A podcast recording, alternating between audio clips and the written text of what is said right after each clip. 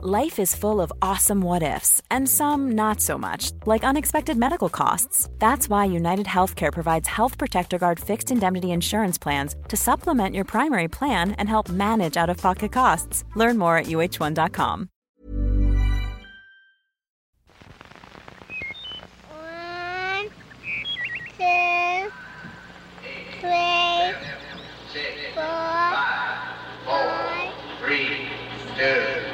one, zero. These are the stakes. To make a world in which all of God's children can live. You guys really are cowboys. Who the hell cares? I'll speak to anybody. You're everyone's problem. That's because every time you go up in the air, you're unsafe. There's a 10% or a 20% chance that I can talk him out of those damn nukes, because who the hell wants him to have nukes? But I wouldn't give him a state dinner like we do for China and all these other people that rip us off when we give them these big state dinners. I don't like you because you're dangerous. No administration has accomplished more. We've just launched 59 missiles heading to Iraq. You never know, do you? You never know. We have submarines. He's playing around with nukes. We have a big problem. That I can tell you. I don't know. I don't know. I don't know. I will do whatever I have to do. I don't want to talk about it. We are sending an armada. We'll find out. Gutsiest move I ever saw. That is what freedom looks like. That's the red, white, and blue. Well, one of my favorite things in the 16 years I've been here at Fox News is watching bombs drop on bad guys. Mm-hmm. It's not going to win the war, but it certainly sends a message.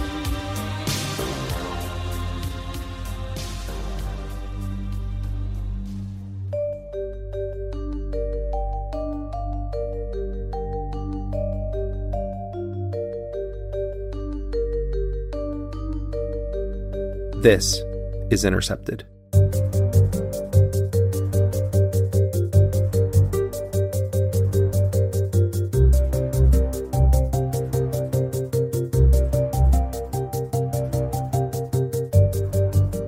I'm Jeremy Scahill coming to you from the offices of The Intercept in New York City, and this is episode 13 of Intercepted.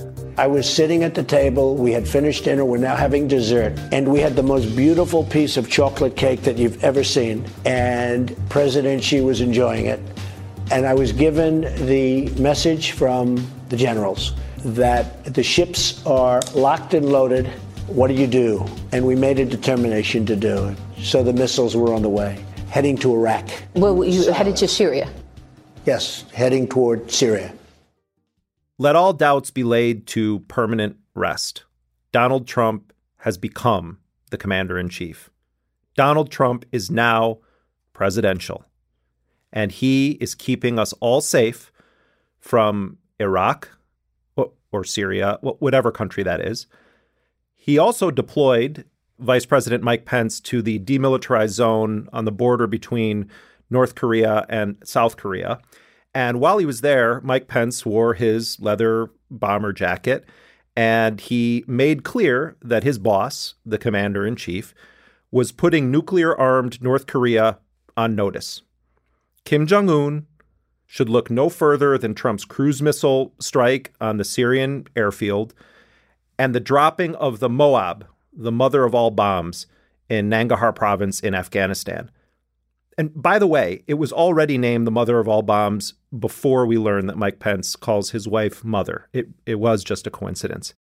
Now, last week, the White House announced that it had sent an aircraft carrier, the Carl Vinson, and four other battleships into the Sea of Japan.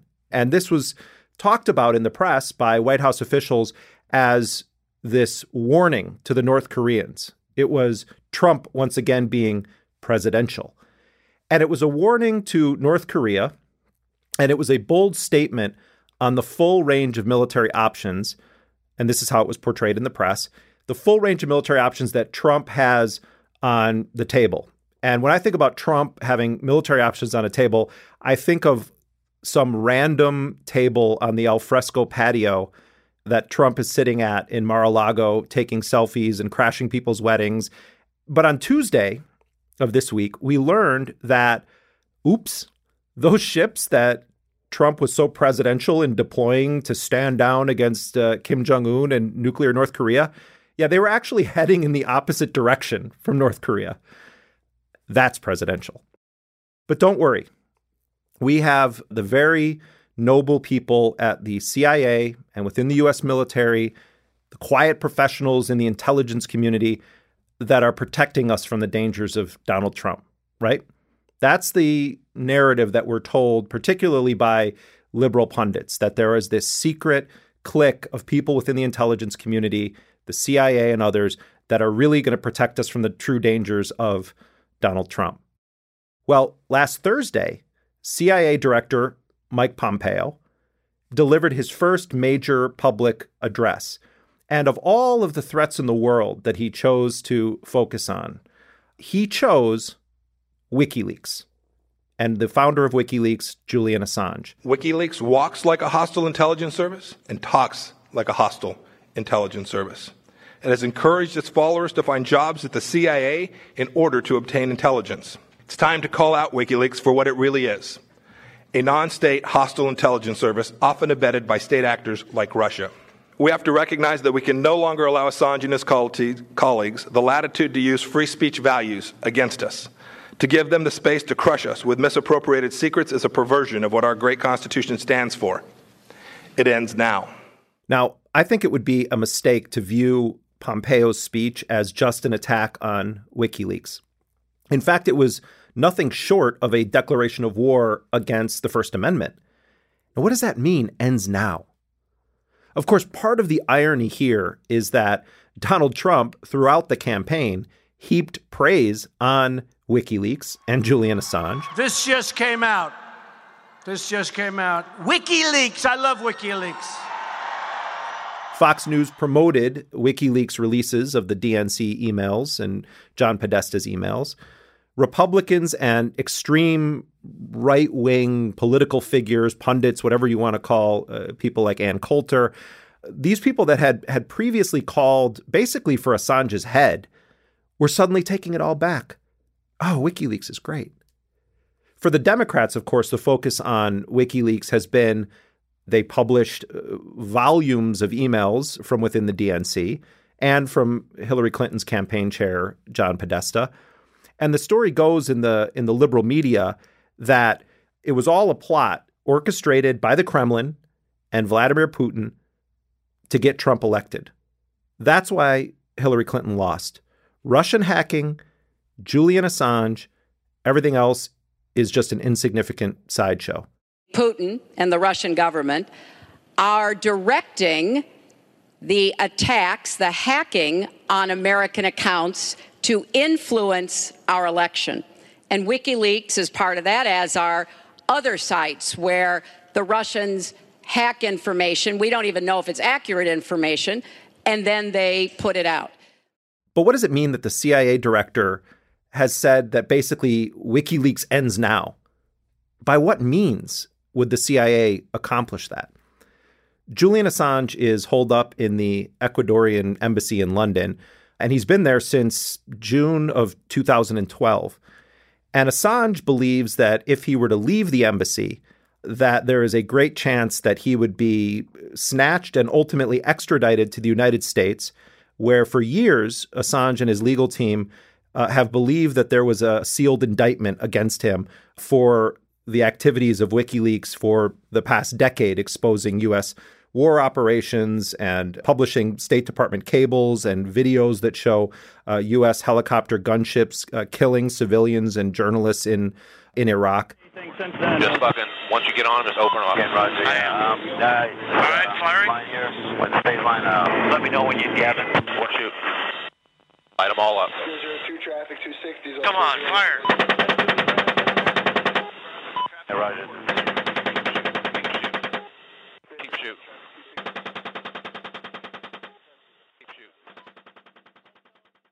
Julian Assange and WikiLeaks, they're talked about pretty much every day in the US media now. They're the focus of parts of congressional testimony and inquiries and, and also conspiracy theories about who really is Julian Assange working for. Well, at Intercepted, we believe that it's important to hear from the man himself in his own words. And so Julian Assange joins us now from the Ecuadorian embassy in London. Julian, welcome to Intercepted. G'day, Jeremy. What is your response to the dominant narrative in the US corporate media that you were the recipient of leaks that were either overtly or covertly provided to you by the Russians in an effort to defeat Hillary Clinton and ensure that Donald Trump was elected? Well, it's interesting. If you read the wording carefully, that's not the dominant narrative. That's never said in anything that's fact checked because James Clapper, the former head of the DNI, James Comey, have both said under oath, uh, and Barack Obama in the last, uh, his very last press conference actually, that WikiLeaks is no different to the rest of the US media.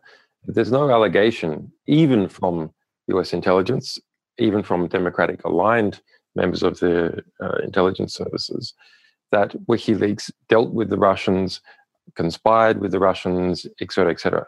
The allegation is from them, which we don't accept, is that we received material that was given to us indirectly and that they don't have an understanding of how we got our material, the timing, etc.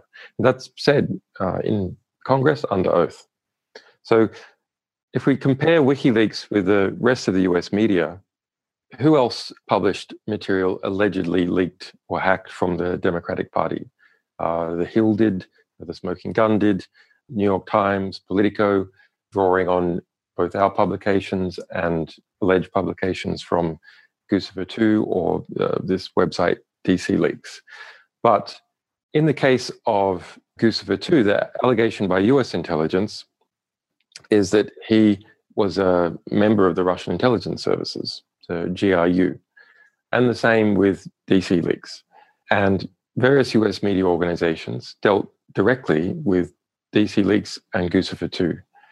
But the allegation in relation to us is that, which once again we don't agree with, but that Russian hackers of some kind gave information to various state parties or approved by the state, and eventually it came to us.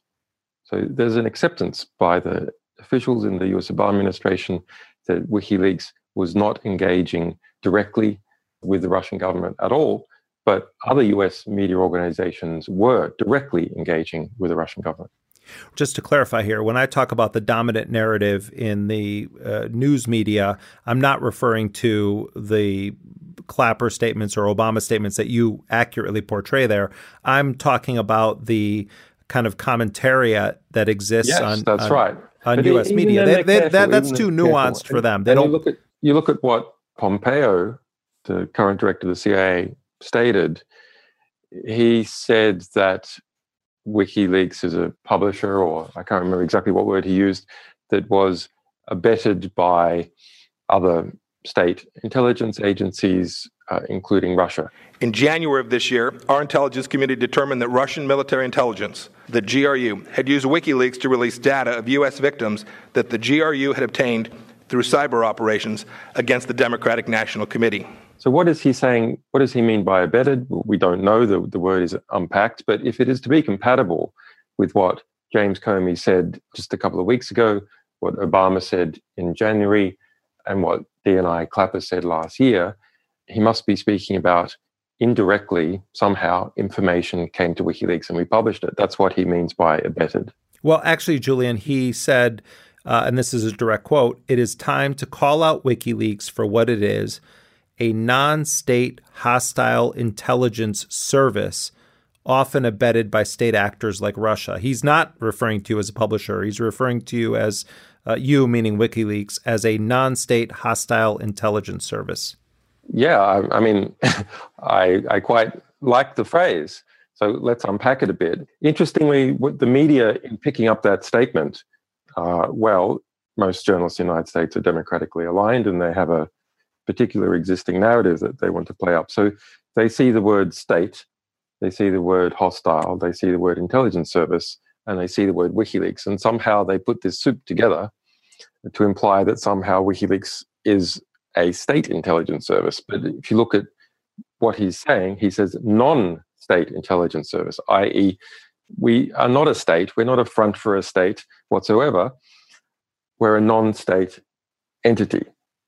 Okay, the type of entity that he's trying to say we are is an intelligence service.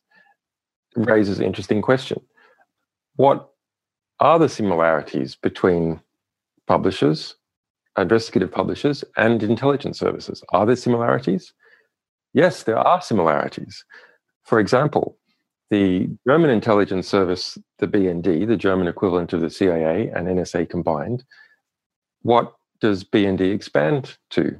Bundesgeheimdienst, which literally means Federal News Service. The CIA itself, early on in the Obama administration, changed its policy of how it would write its internal reports to say that they should take on the inverted pyramid style. They should adopt the style used by news articles internally in making their reports.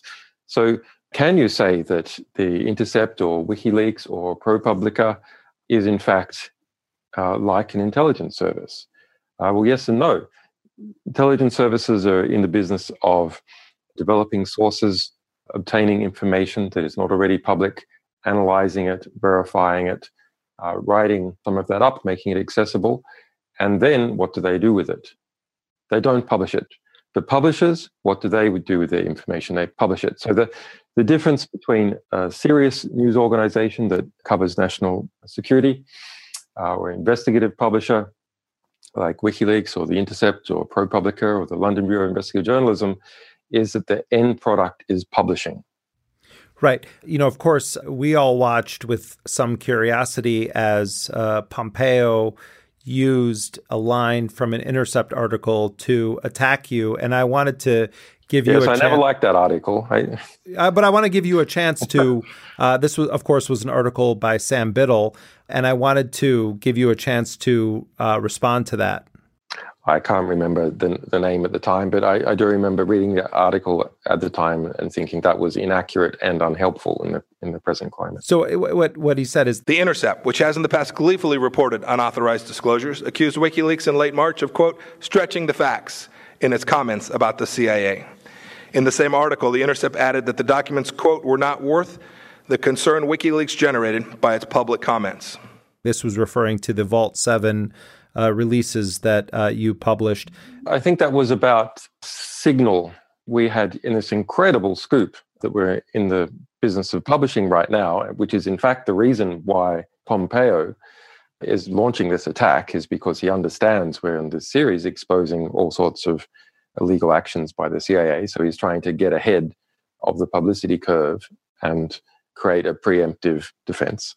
So one of the I thought, important revelations from our initial Vault 7 publication was that the CIA had spent enormous resources on developing endpoint attacks.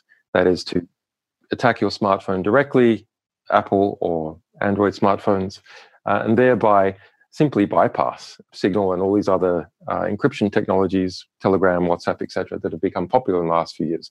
There has been a, a, a kind of app cult which is developed amongst a certain journalistic and security class, which emanates out of San Francisco, where Signal was, might still be developed.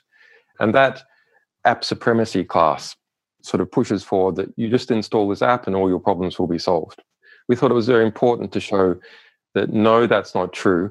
The encryption itself is quite good in most of those programs as far as can be determined. But if you can hack the endpoints, the encryption doesn't matter they're still important for preventing uh, or making the expensive bulk surveillance harder. But if you are a person of interest and they get your phone number, they can hack your endpoint.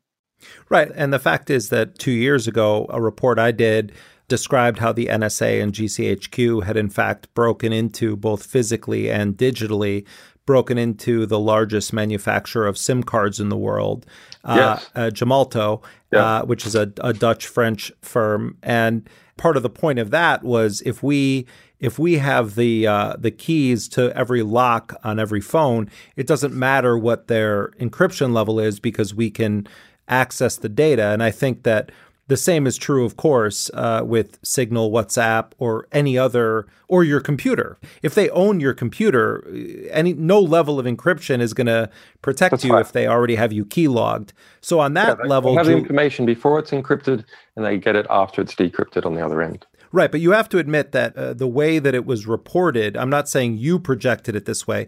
The way it was reported was, oh my God, there are these flaws in Signal. And in a bigger picture, you can say, yes, there are. Uh, this is an inherent flaw of every app. But are you concerned? I mean, don't it's you? It's not a flaw in Signal. Uh, it's not a flaw in Signal.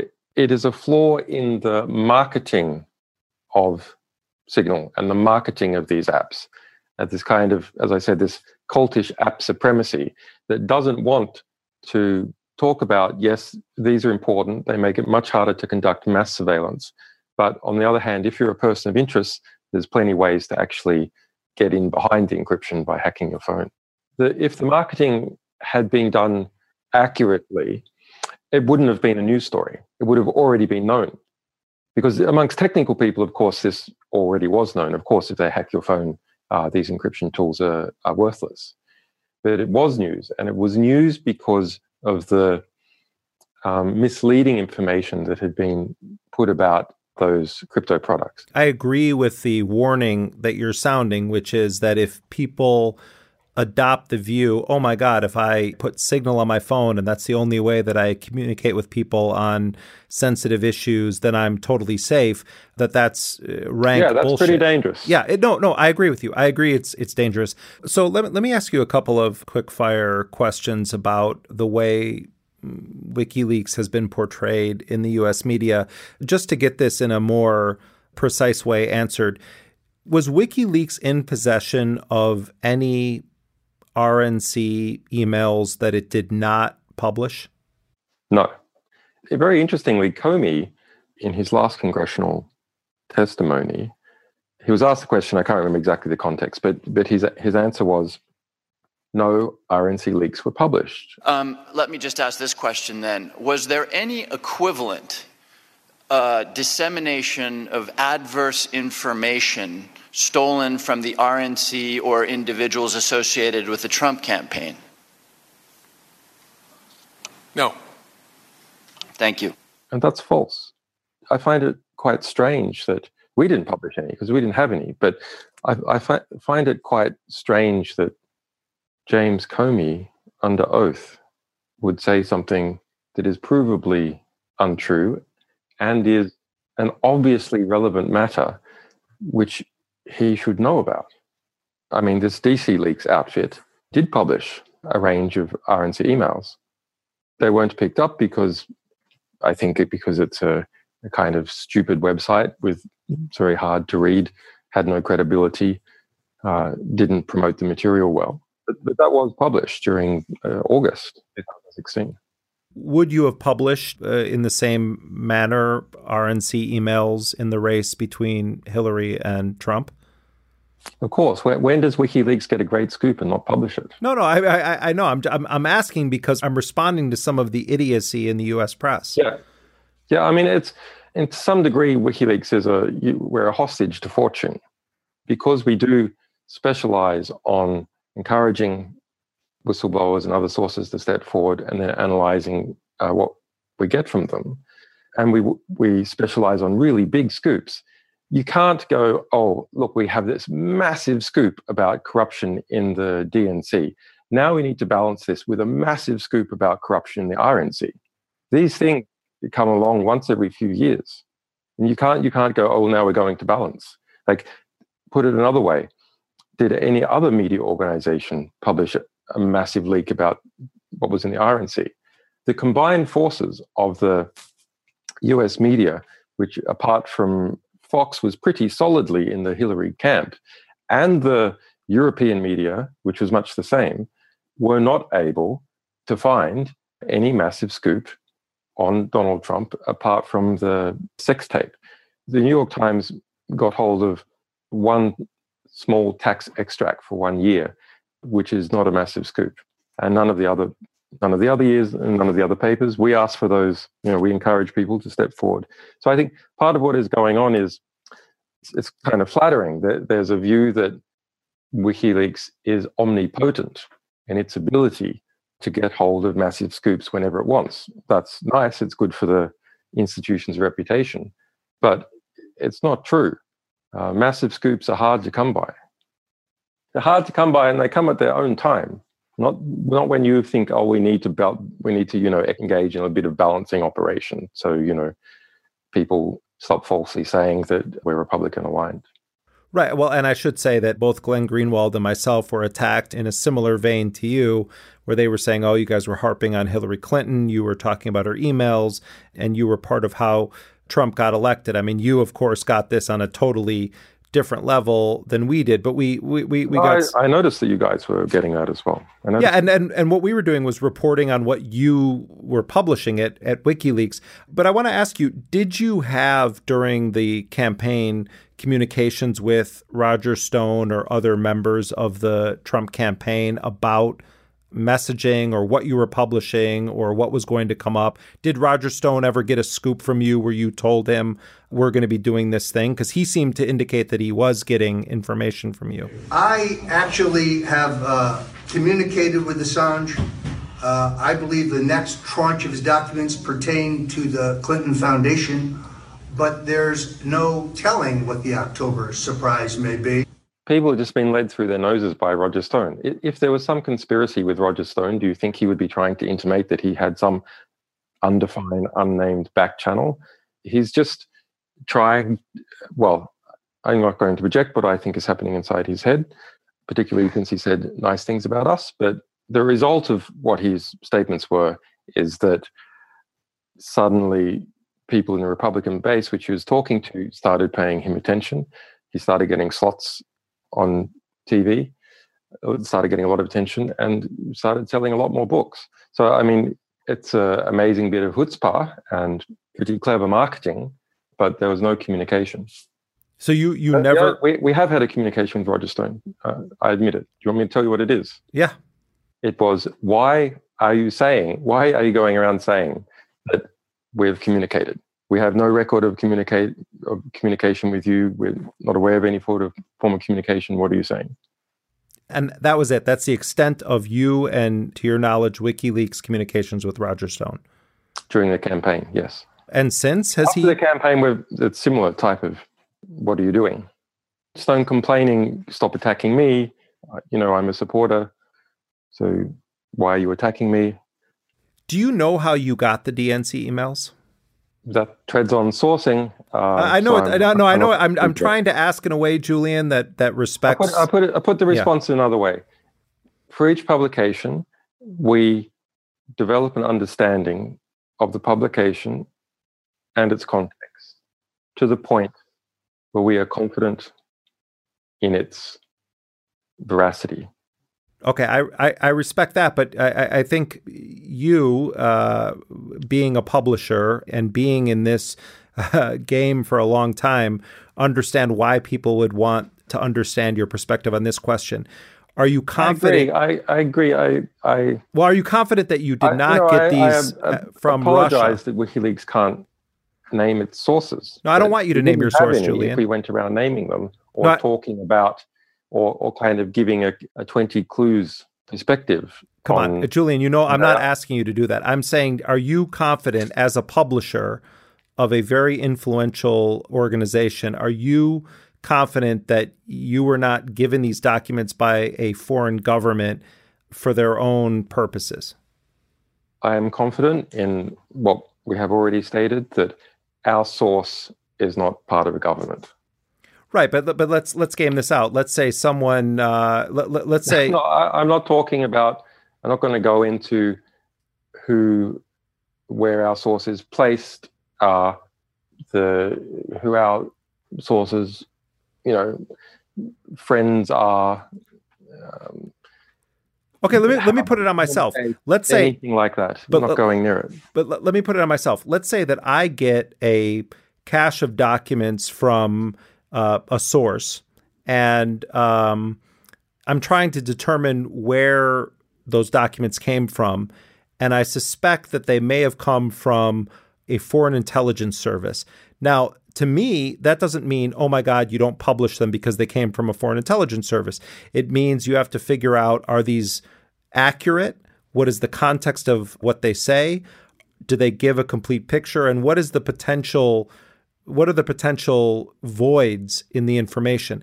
Do you feel like you did enough diligence to? In, in, term, in terms of voids and accuracy, yes, uh, very confident. Mm-hmm.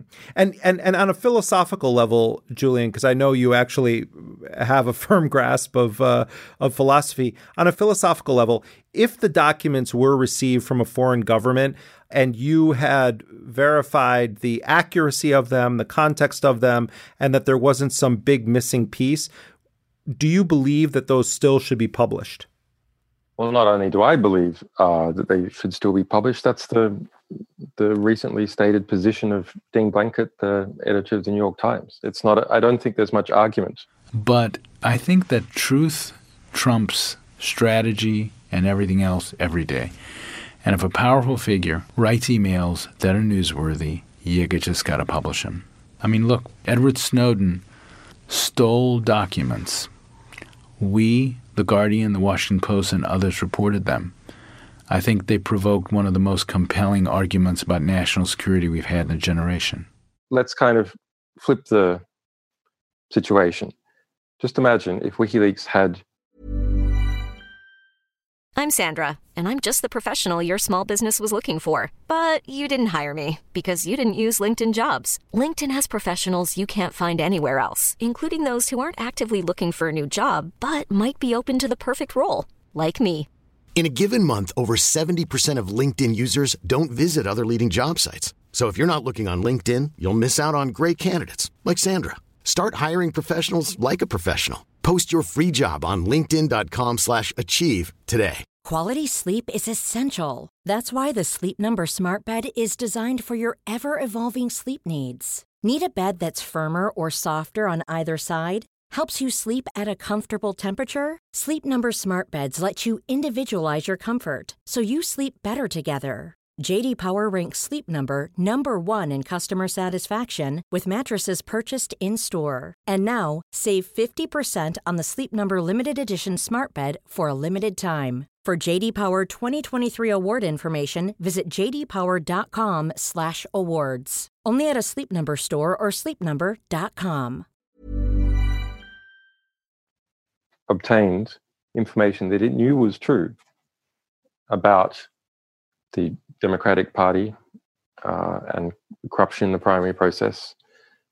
And it decided that it was not going to publish that information but suppress it. It would be completely unconscionable. It was something you go, but could we actually do it? Could we suppress information? WikiLeaks can't keep coherency amongst its staff.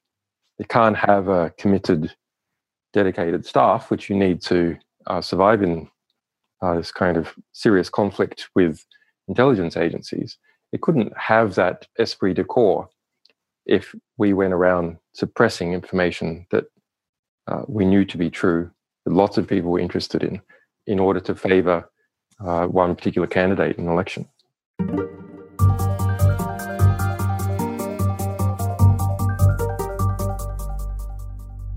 In a few minutes, we're going to continue our conversation with Julian Assange, and I want to ask him about Fox News's uh, newly found admiration for him and for WikiLeaks. And also, before we go to break, we wanted to share with you a song uh, sent in to us by the legendary musician Tom Morello. He, of course, is one of the most celebrated guitarists of our time. He was a founder, original member of Rage Against the Machine and Street Sweeper Social Club. Tom more recently has been performing as the Night Watchman, and he is now part of the, I guess you could say, super group uh, of the 90s. It's called Prophets of Rage, and it's Tom Morello and Chuck D of Public Enemy and B-Real from Cypress Hill. Well, Tom sent us uh, a song, and the song has never been publicly released before now. Here is the world premiere of Tom Morello's Keep Going.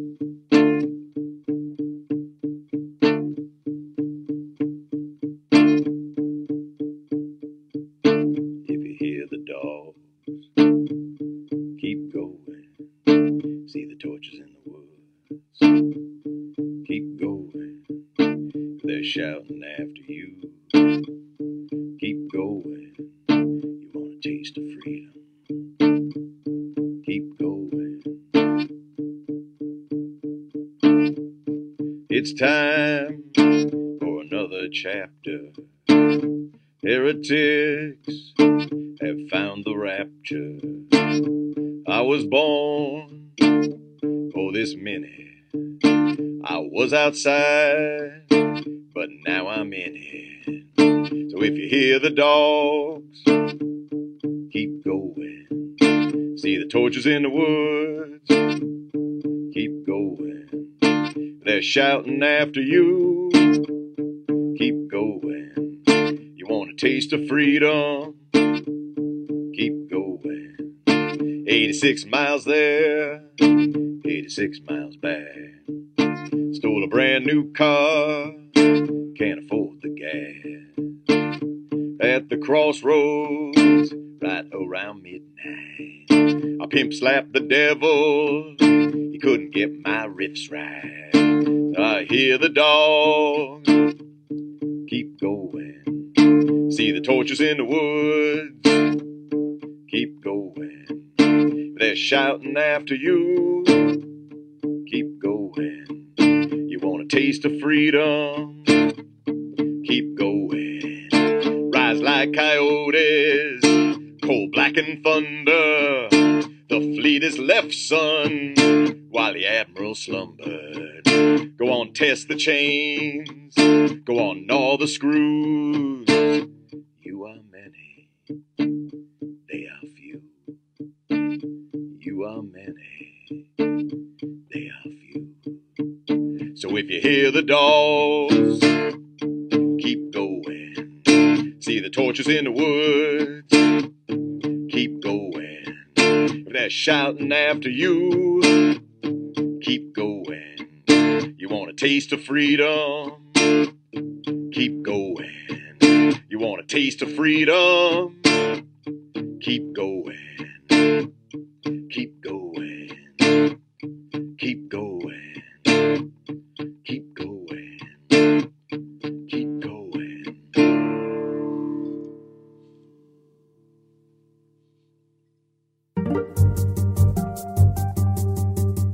Many thanks to our friend Tom Morello for his words and his work and for sharing this track, Keep Going, with us here on Intercepted.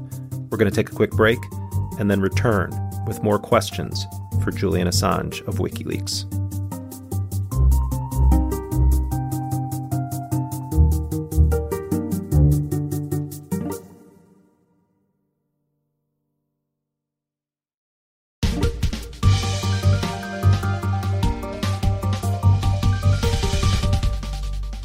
Okay, we are back now on Intercepted. No, Julian Assange and his kind are not the slightest bit interested in improving civil liberties or enhancing personal freedom. They have pretended America's First Amendment freedoms shield them from justice. They may have believed that, but they are wrong. Assange is a narcissist who has created nothing of value. He relies on the dirty work of others to make himself famous. He's a fraud, a coward hiding behind a screen. And in Kansas, we know something about wizards hiding behind screens. That was CIA Director Mike Pompeo, again, uh, the head of the Central Intelligence Agency. And our guest remains the man Pompeo put in the crosshairs of the CIA, Julian Assange of WikiLeaks. Julian, the CIA director spent the majority of his speech on you and on WikiLeaks. And I'm curious, as you as you watch this speech from the Ecuadorian embassy in London, what was your immediate reaction? Well, initially we thought it was quite a weak speech in that it put the CIA in a position where they looked like they were frightened and worried that we were the better intelligence service because they decided to put us into that uh, competitive context. I think the director of the CIA should have gravitas so that you feel that he's a sober person, a very considered person who is able to look closely at the information that he and his teams are assembling and ensure that it's accurate and not politicized. And as his first speech, Pompeo was not demonstrating that to CIA staff or to the intelligence partners of the CIA or to the media or anyone else who has to go, well, is what the CIA saying about Syria, is that true or not? Can I be confident that Pompeo is a measured man with gravitas, insight, who wouldn't lie to me? And when he descended into pompous kind of name calling, that's not what intelligence reporting should be about. First, the days like today, where we call out those who grant a platform to these leakers and so called transparency activists. We know the danger that Assange and his not so merry band of brothers pose to democracies around the world. Ignorance or misplaced idealism is no longer an acceptable excuse for lionizing these demons.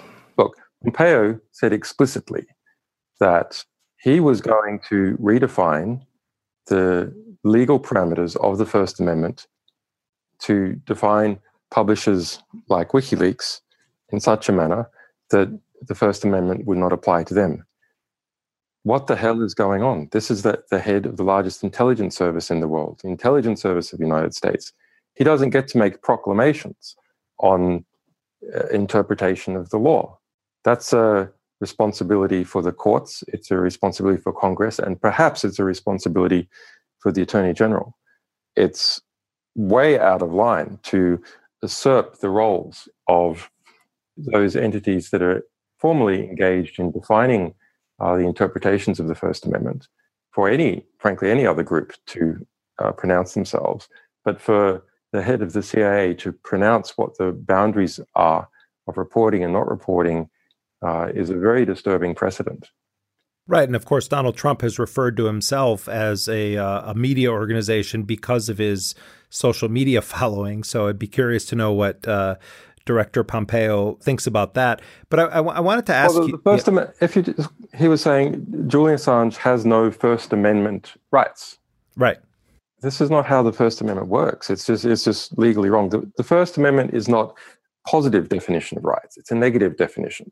It limits what the federal government does. It doesn't say the federal government must give individuals rights and enforce that. It limits what the federal government can do to take away a certain climate of open debate in the United States. So the First Amendment prevents Congress and the executive from engaging in actions themselves, which would limit not only the ability of people to speak and to publish freely, but would also limit the ability of people to read and understand information because it is that climate of public debate which creates a check on a centralized governmental structure from becoming authoritarian. It's a right from that perspective for all the people, not just the publisher. What was it like for you when Donald Trump would mention you publicly or mention WikiLeaks publicly or tweet, even though he, su- he somehow never could seem to spell WikiLeaks correctly, but he did tweet about WikiLeaks he did frequently? correct it once. He, he did, he did make a correction once. Oh, good. Okay, well, at least he corrected that. By the way, did you see another one? Another one came in today. This WikiLeaks is like a treasure trove. I mean, just on a personal level, Julian, like what what was it like to see Trump citing WikiLeaks during the course of his campaign in the way that he did? Well, I mean, we, whenever a high profile person cites our material, especially when a big audience is watching, we think, great, more people are going to read it. From that perspective, we thought, oh, this is great. Donald Trump is marketing our material, people go and read it. Yeah, but he got you some really reprehensible fans. I mean, come on, Sean Hannity comes over and sits down. I mean, Sean Hannity is is a an amoral uh, yeah, charlatan. I don't. I'm not a groupist. Uh, no, I know you're sense. not. But come, give me a break. I mean, uh, Sean Hannity is he's a carnival barker for extreme right wing causes in the United States, and he jumped onto the WikiLeaks bandwagon for his own partisan, narrow political purposes. He's no friend of WikiLeaks or free information. Yeah, and uh, probably Sarah Palin did as well. But did Sarah Palin say the right thing? Did she do the right thing? By Sarah Palin said I should be hunted down like the Taliban.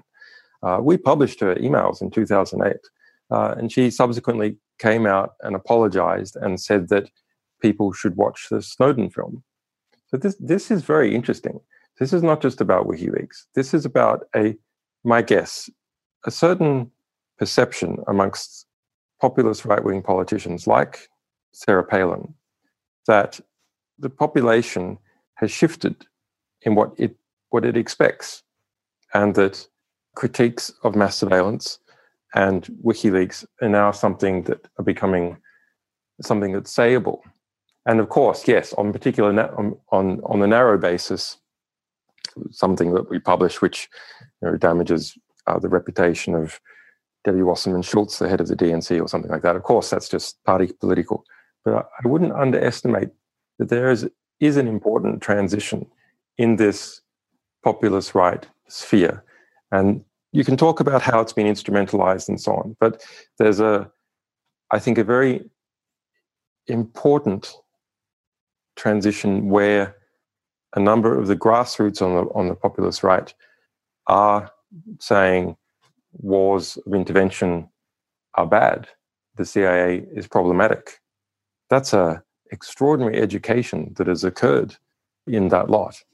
Right, but I, I, think I, I, don't think I don't think it, it comes about just because of Donald Trump, but but the election campaign certainly brought it out to a greater degree, and Trump and his team tried to harmonize with parts of it. But Ju- Julian, look at it from the other side, which I've experienced in my time as a reporter. George W. Bush and Dick Cheney are in power. Uh, liberals love me. Oh, I'm writing about Blackwater. Oh, I'm yeah. writing about Iraq, etc. Then Obama comes into power and shoots the popularity ratings of drone strikes off the charts. MSNBC, I'm basically persona non grata, and a lot of it was about their own partisan leanings. I mean, I felt dirty as fuck the other day when Ann Coulter followed me on Twitter and is retweeting me positively. Well, she she said I should be prosecuted. You know, she went on Bill O'Reilly in 2010 and said I should be prosecuted. Yeah, now she probably wants to come visit you and bring you flowers. And then, she, and then, she, said some good things. I just I think you have yeah, but, to. But but Julian, come on, you, you and I have both look, been around. Wait, no, I want to stop you on main, this. I just want to ask the big you. mainstream media outfits are uh, evil. Yeah, but but Julian, you seem to be massive media holdings. Are, they're just serious power players. I mean, there's that I can learn. There's no genuine human moral values that, that are being pushed by these guys. But but you have to instrumentalize them, just like you've got to put shell in your car. Uh, people who want to get the truth out, they have to instrumentalize these big networks. There's an extent to which I get the logic there. I do think, though, and I'm not necessarily saying this is the conclusion I draw from what you're saying, but I do think that I, am not certain that you've brought Sean Hannity along to some realization that what the NSA has been doing represents a fundamental violation of our rights.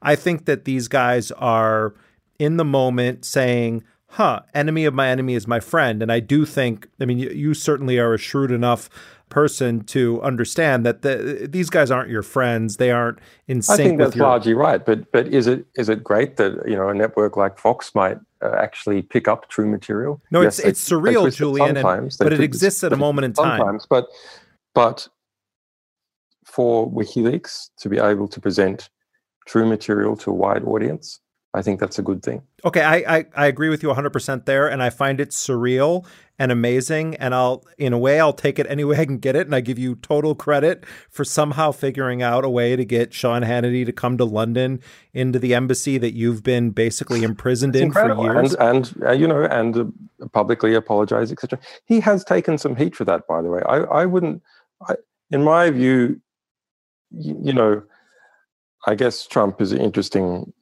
figure psychologically, but Sean Hannity is more normal.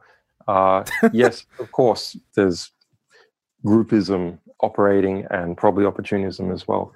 But you know, I don't think you can cast these people as devils at all.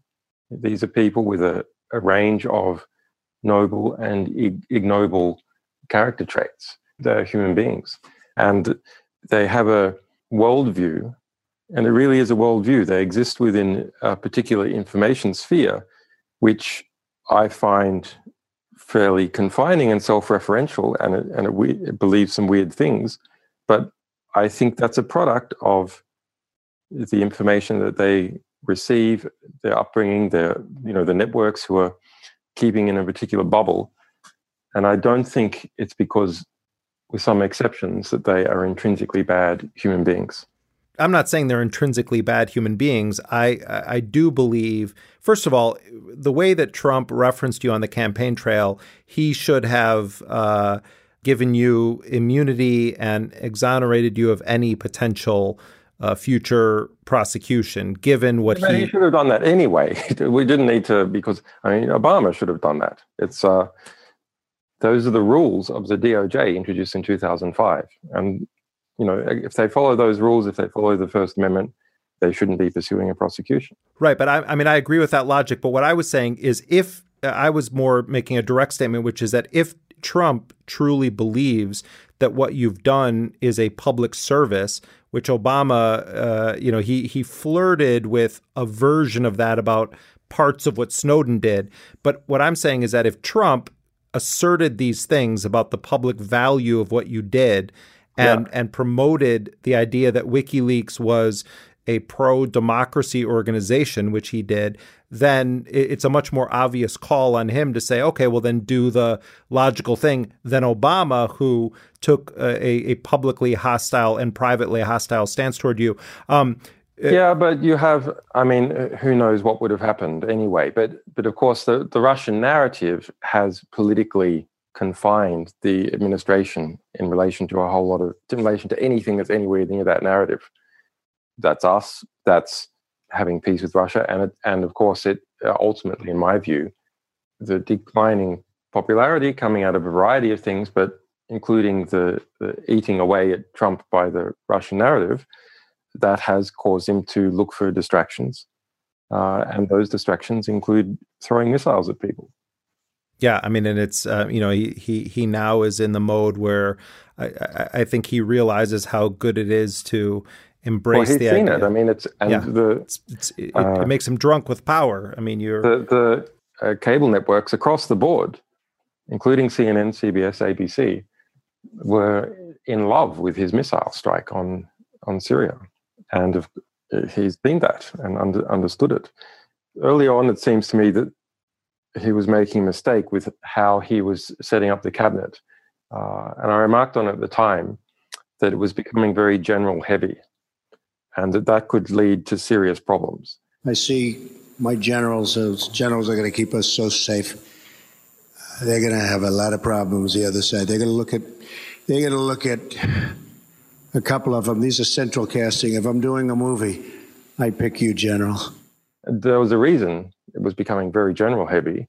Well, my interpretation is that the democratically aligned media's constant assault on him which cor- also correlated with an ass- assault on him by the Central Intelligence Agency, lesser degree to FBI, resulted in him going, Well, I have to have some people that they're not going to criticize and who, who are part of the core power element of the state.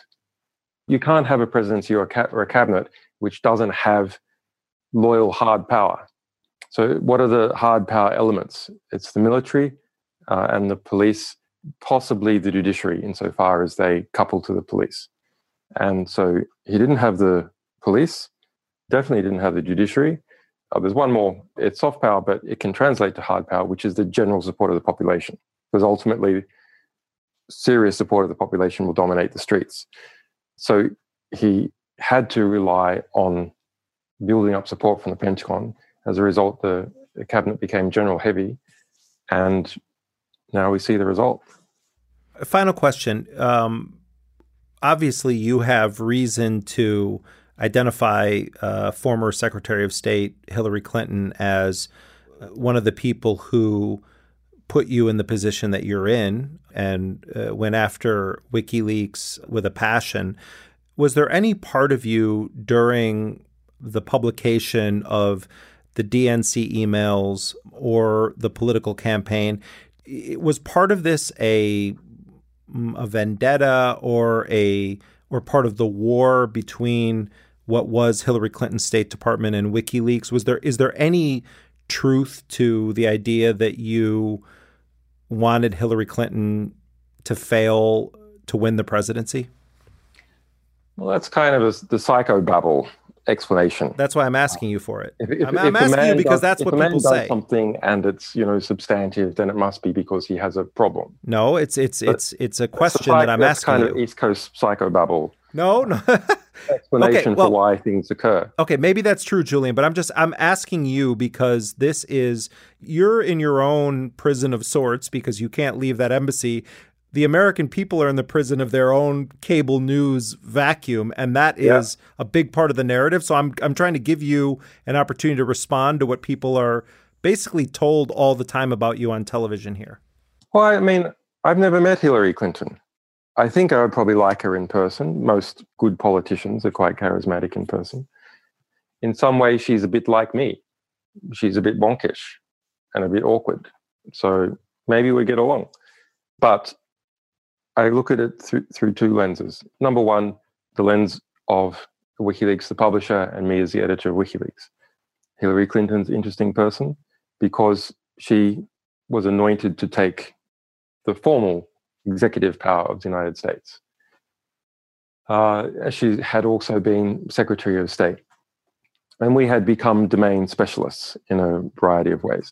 Did we pursue collecting documents about Hillary Clinton because of some kind of vendetta or because we perceived that that was where the, the center of power was heading in the United States? And a lot of people were very interested in where the center of power was heading it's not that we thought, well, look, Hillary Clinton, she was involved in putting Chelsea Manning in, in prison. No, it's uh, that's not the case. We thought Hillary Clinton was going to win. We thought our publications were actually going to create a very infuriated Hillary Clinton on the other end that we would have to deal with. So it, it's a kind of far from that publishing cycle being one of self-interest. It was one of as far as we saw, one of self sacrifice because we were infuriating what everyone perceived would be the next executive. If, if we had wanted to kind of do things for me, we would have praised Hillary Clinton and, you know, and published stuff about her opponent because everyone was predicting Hillary Clinton would win, including me. Mhm. What's the most realistic path to you getting out of that embassy and actually being free?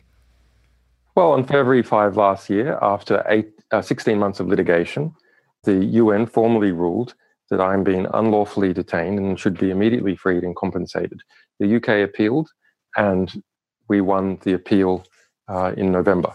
So there's now two rulings at the United Nations level saying that I'm being unlawfully detained in violation of international treaties, which the UK is a party to, uh, and I should be immediately released and compensated. So I think, you know, it's a entirely political. How much political pressure the, the United Kingdom and Sweden and Australia perceive that the U.S. security state is placing on them to conduct things in a certain way, and then their own prestige in the, in the situation. So how can they get out of the situation uh, and still keep face? And how can they get out of the situation and not offend uh, the US security sector? Of course, our publications uh, in relation to the CIA make the equation a lot harder because there'll be a perception that they're likely to offend.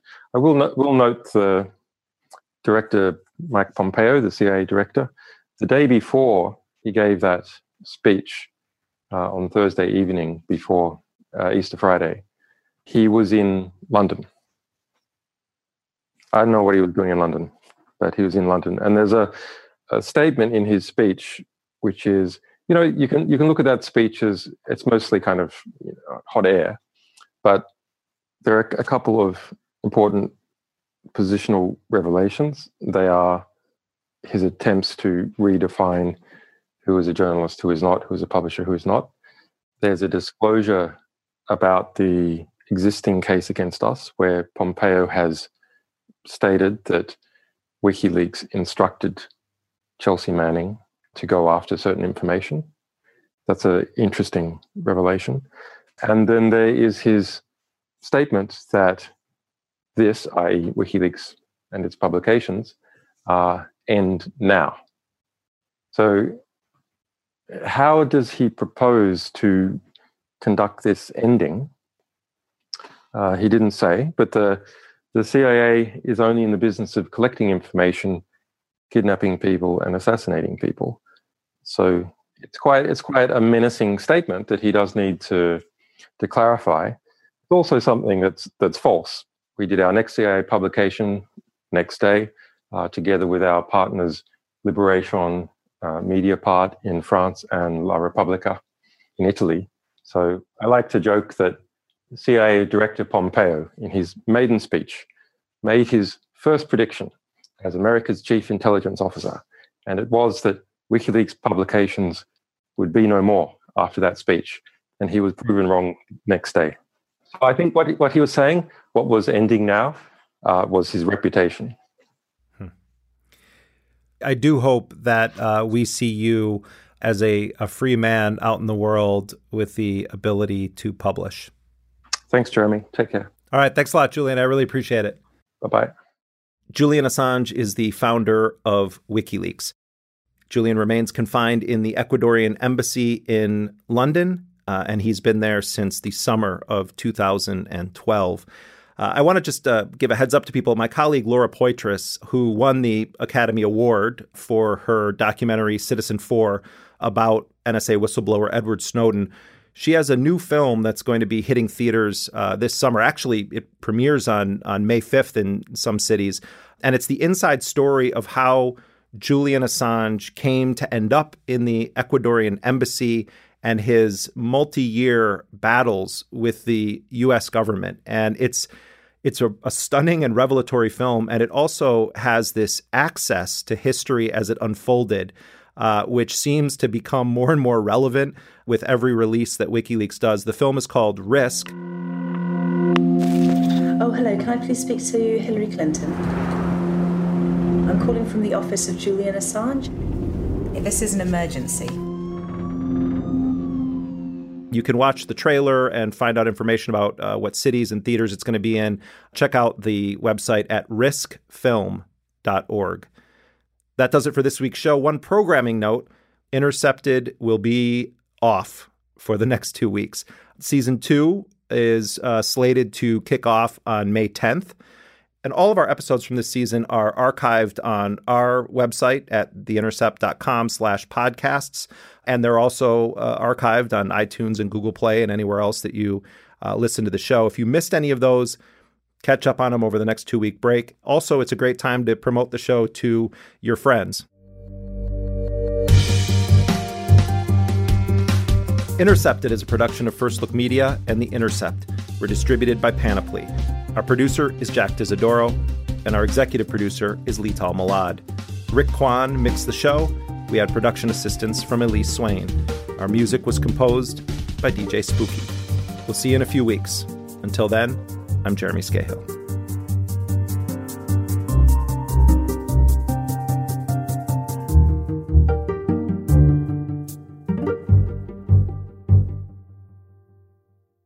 I'm sorry, it's a family show. I just get I get so mad. Even on a budget, quality is non-negotiable. That's why Quince is the place to score high-end essentials at 50 to 80% less than similar brands. Get your hands on buttery soft cashmere sweaters from just 60 bucks, Italian leather jackets, and so much more. And the best part about Quince, they exclusively partner with factories committed to safe, ethical, and responsible manufacturing. Elevate your style without the elevated price tag with Quince. Go to quince.com slash upgrade for free shipping and 365-day returns.